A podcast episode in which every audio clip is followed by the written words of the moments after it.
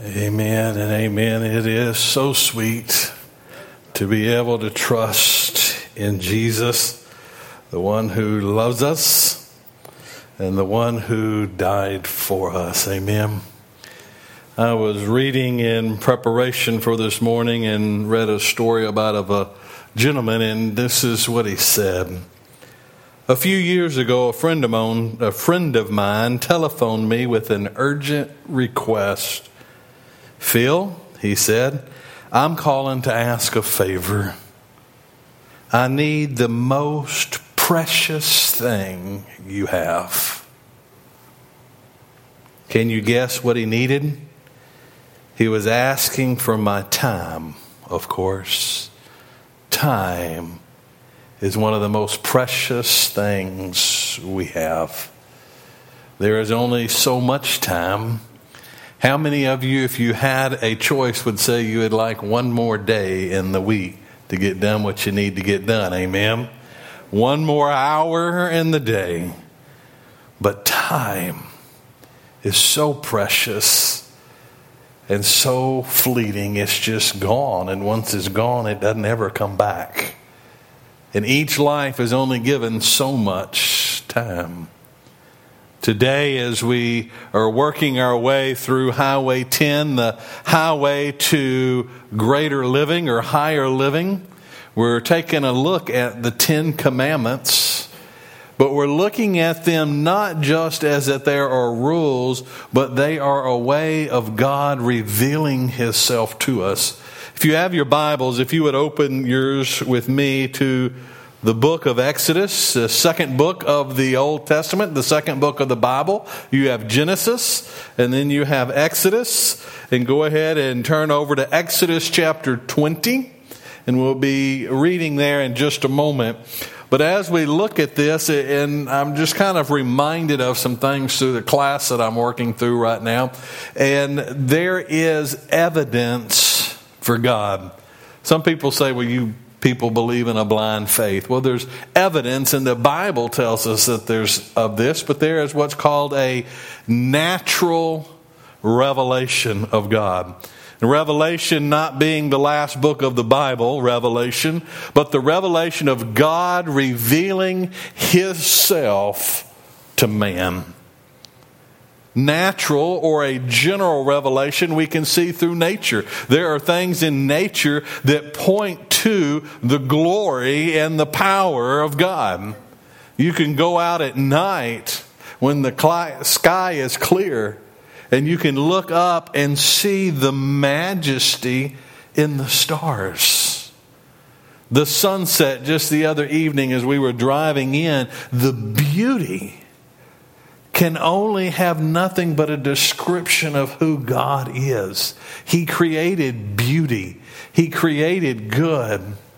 And then there's also what's called a special revelation. And that's not just a general aspect, because a general aspect does lead us to that there is a God and that He is glorious and that He is powerful, but it cannot lead us to a saving faith in who God is. It doesn't show us Jesus Christ, it doesn't show us the Trinity, but in a special revelation, through Jesus Christ is one, God revealed Himself, but also through God's Word.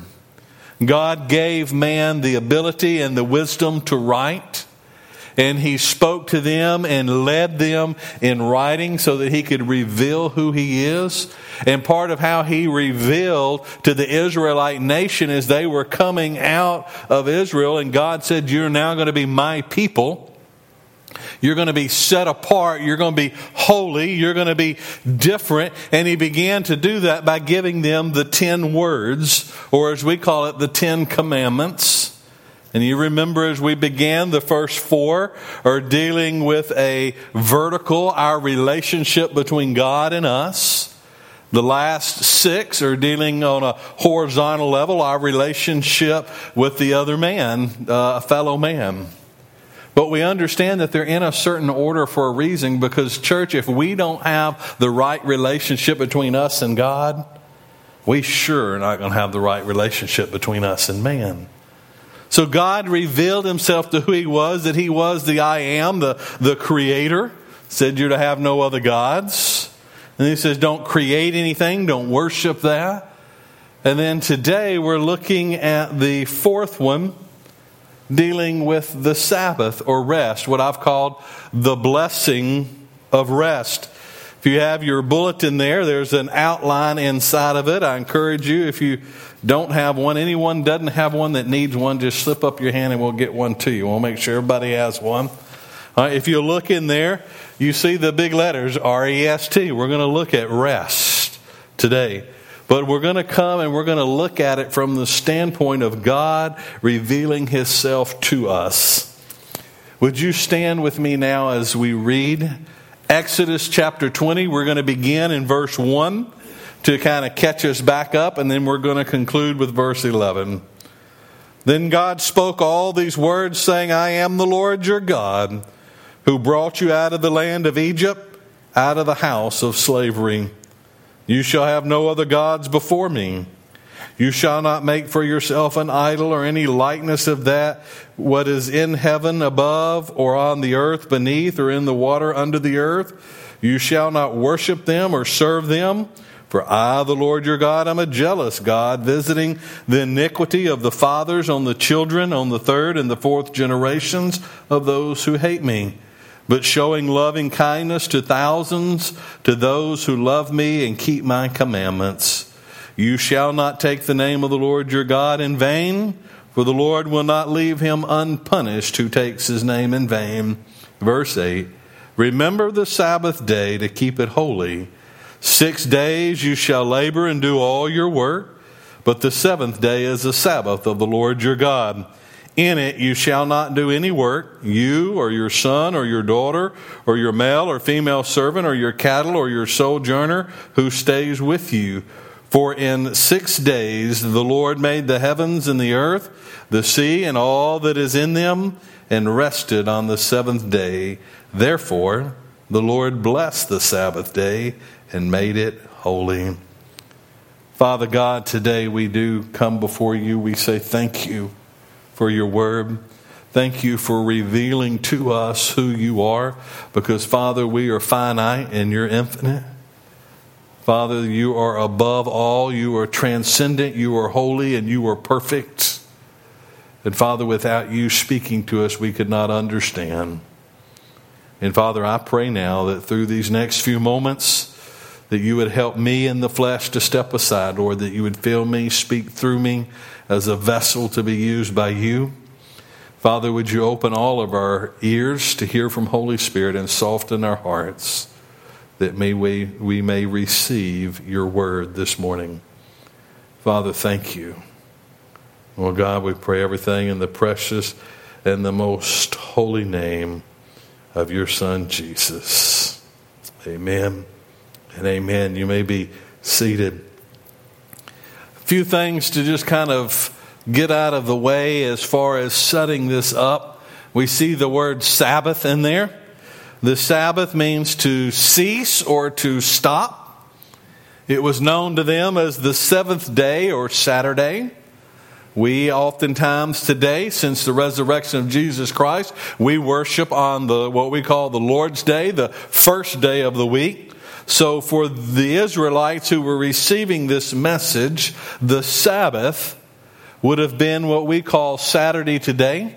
They had all week to work. There was one day the Lord told them to stop their normal duties and to worship Him.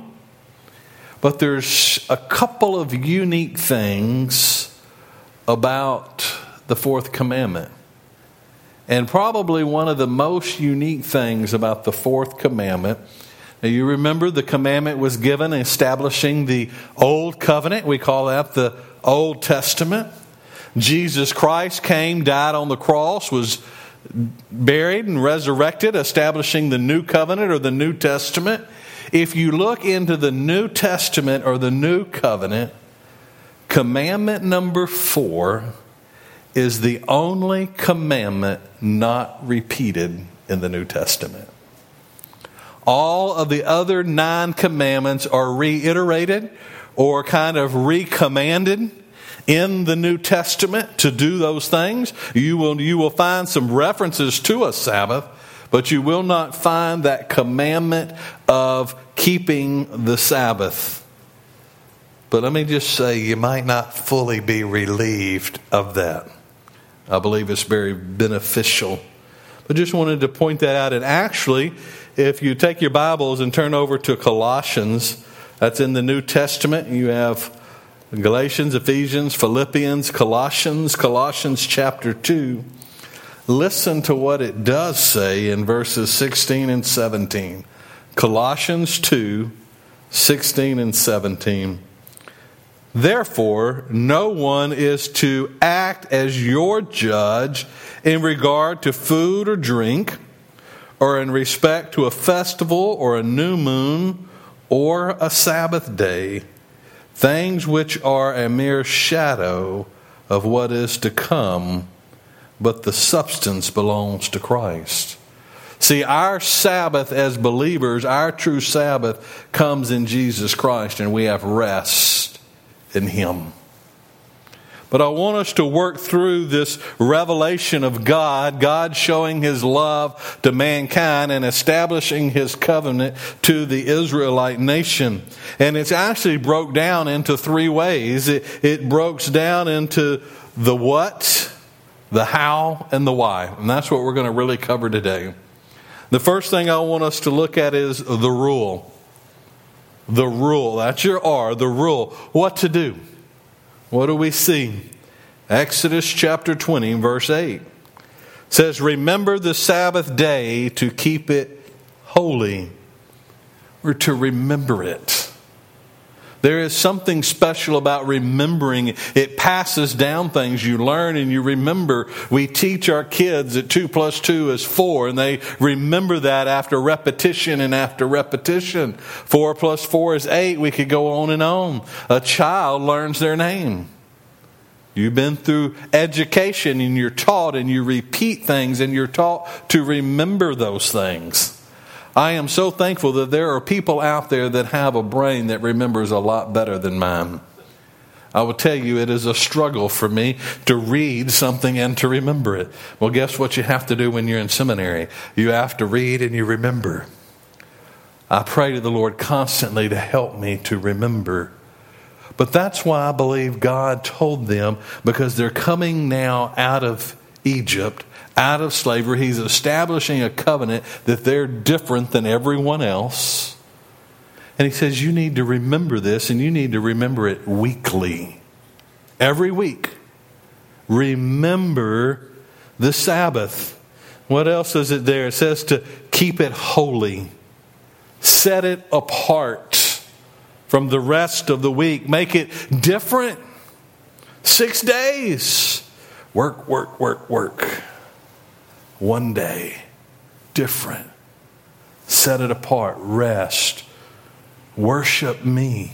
The Sabbath is also to, to stop and to cease, and to make it holy is to set apart, make it sanctified for a time of remembering God, what God has done. You know, some people say that maybe today our Sabbath is Sunday. I mean, that is a day that we should set aside. There needs to be that one day we come on the first day of the week set aside to worship the Lord and all that He's done. But this commandment is this one day a week. You work six days, but take one day and remember. Because what happens is when you work, work, work, and your kids see you work, work, work, and all of a sudden there's something different. Well, Daddy, Mama, well, why aren't we working today? Let's remember the Lord.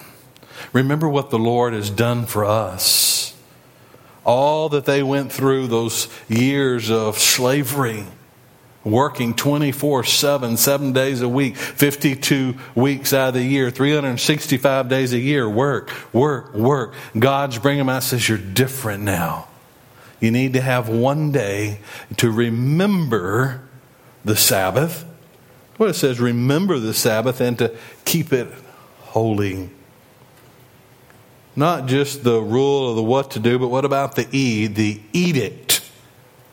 How to do it. You know, God doesn't just say, remember the Sabbath and keep it holy. and then let you have at it your, as your own, like you're trying to figure out what to do.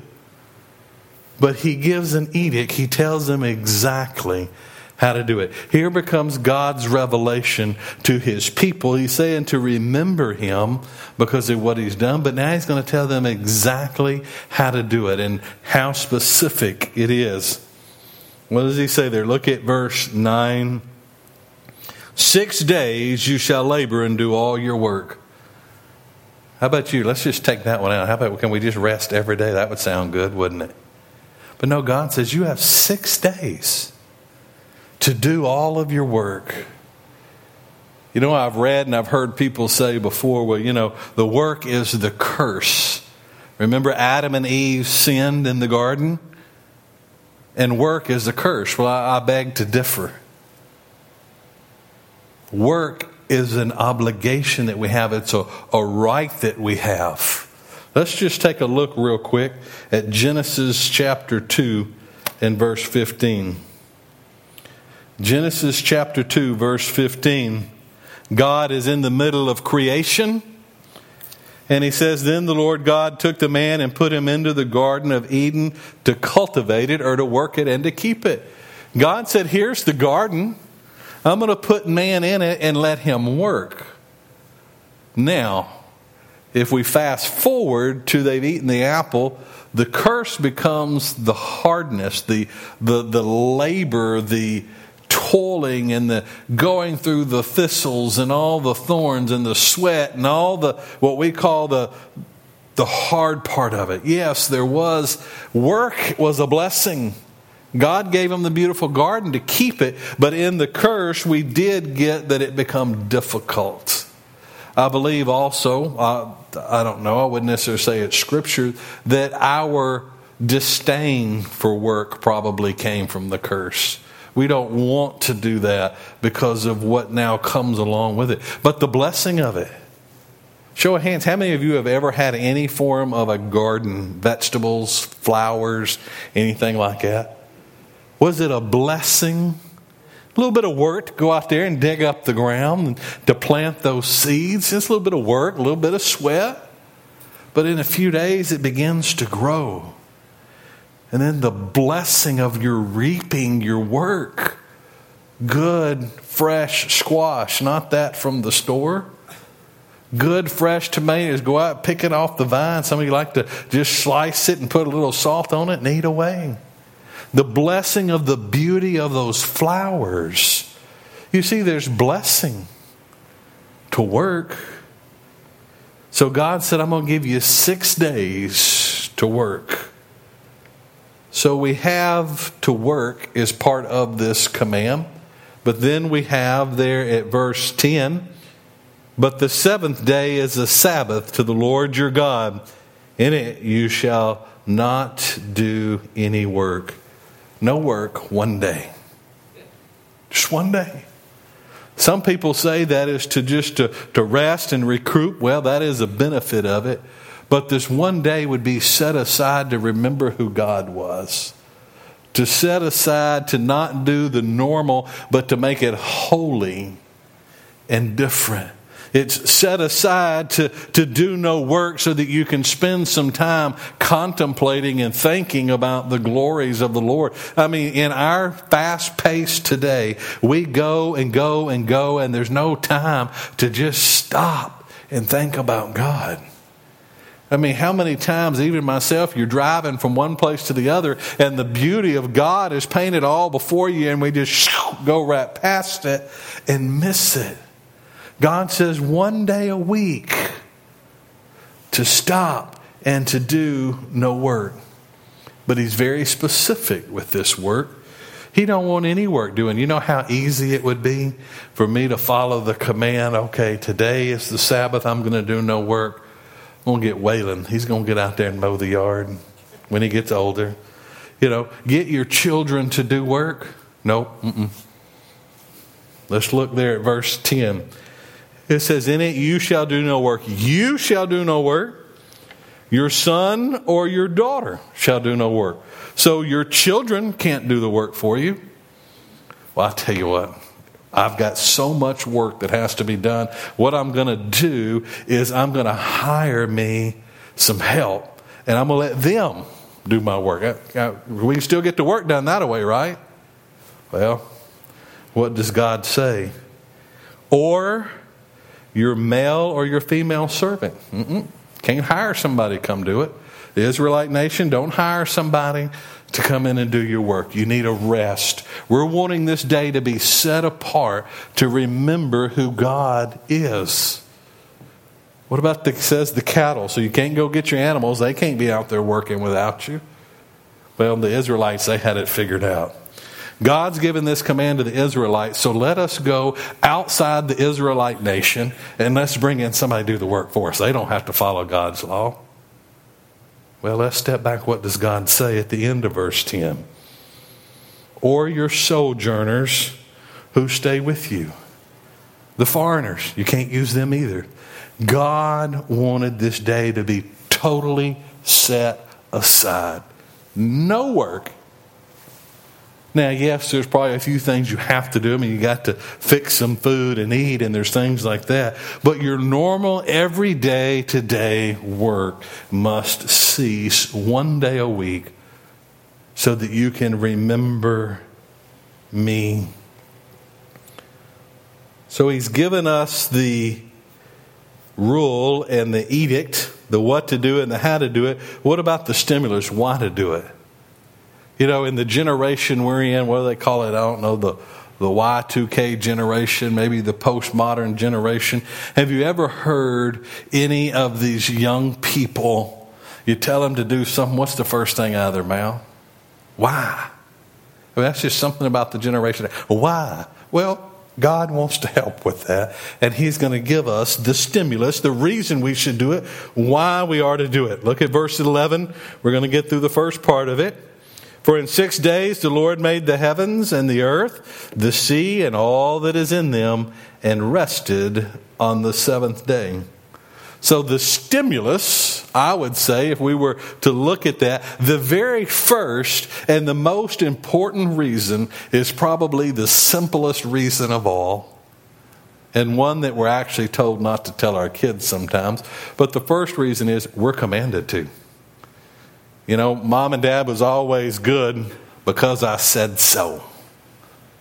And God said so. So let's just take it for granted for the first thing because we're told to. The second thing is to remember God. You see, in six days, the Lord made the heavens and the earth and the sea and all that's in them. I would say in six days, God did a lot more than we do in our six days. He created everything there is time, humans, color, sun, moon, stars, world, planet, grass, people. Everything He created in six days. And then we get the representation that God rested on the seventh day. Now, I would have to say if God rested on the seventh day, that we need to rest on the seventh day. He's given us six days of the week, do all your work, and then at the end of the week, sit back and rest and think about Him. For the Israelite nation, they would have remembered that the Lord brought them out of slavery. Let me read to you from Deuteronomy chapter 5. Deuteronomy chapter 5, beginning in verse 12. Here, the Ten Commandments are being repeated but I want you to hear what's added.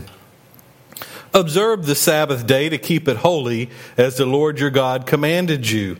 Six days you shall labor and do all your work. But the seventh day is the Sabbath of the Lord your God. In it you shall not do any work, you or your sons or your daughter, or your male servant or your female servant, or your ox or your donkey, or any of your cattle, or your sojourner who stays with you, that your male servant and your female servant may rest as well as you. You shall remember that you were a slave in the land of Egypt and that the Lord your God brought you out of there by a mighty hand and by an outstretched arm. Therefore, the Lord your God commanded you to observe the Sabbath day, to remember it, to remember what He's done. How good would it do us to take some time once a week and remember all of the great things God has done for us. I think it would help our life so well. But also, it says that He blessed the Sabbath day. We hear God going through and He creates this and He creates that, and that was good and this was good. But on the seventh day, He rested and He blessed it. So let's look at the fourth thing on your outline. How about the T for tip? Let me give you a little tip this morning, maybe some good information. It says, Therefore, the Lord blessed the Sabbath day and made it holy. While it is not repeated, church, in the New Testament, like all of the other nine commandments, rest is good for the body and rest is good for the soul. The Lord rested, He blessed the Sabbath day if we are to take our bodies and to run them in the ground seven days a week, it will wear out a lot quicker. We need a day set aside to rest. We need a day set aside to remember the Lord. We need a day set aside to worship the Lord. We need a day set aside to change from the busy hustle and bustle of the other days, of the, the working of whatever you may do. Give the mind a rest. So much happens in our mind, and that's where Satan likes to come in and to play and to tempt. And when our mind is so full of everything else but God and it's going 90 to nothing, we can't hear Holy Spirit speaking. We need a day of rest. Have you ever sit down and taken your Bible and wanted to read or to pray to God and everything is just running through your mind, running through your mind, running through your mind? You can't hear a thing. We go too much. How would our lives be different if we truly took this commandment and we set aside a day to change what we do? I'm not saying just go home and sit in the recliner and do nothing. If you're in manual labor, maybe you want to take this day and set it aside and go spend some time and fish. Get out in nature and look at God you want to work in your garden. Maybe you do just need to sit home and rest and think about God. There's so much that can be done on this day. It's not sit there and do absolutely nothing, but it's to set it apart to remember the Sabbath and make it holy, consecrate it to the Lord so that we can remember Him. So there is a blessing in rest. He gives us the rule, He gives us the edict, He gives us the stimulus, and He gives us the tip. That is what rest is. And when we rest in Him, there is a blessing, number one, that we get between God and Him. But because of his love for us, he knows how he created us. He knows our bodies need a rest. And there's a blessing that we get from taking a rest. We like to, most people like to try to take a vacation everywhere. Get away. You need something to rest that body. And God says once a week, remember the Sabbath. Remember what I've done for you and make it holy. You bow your heads.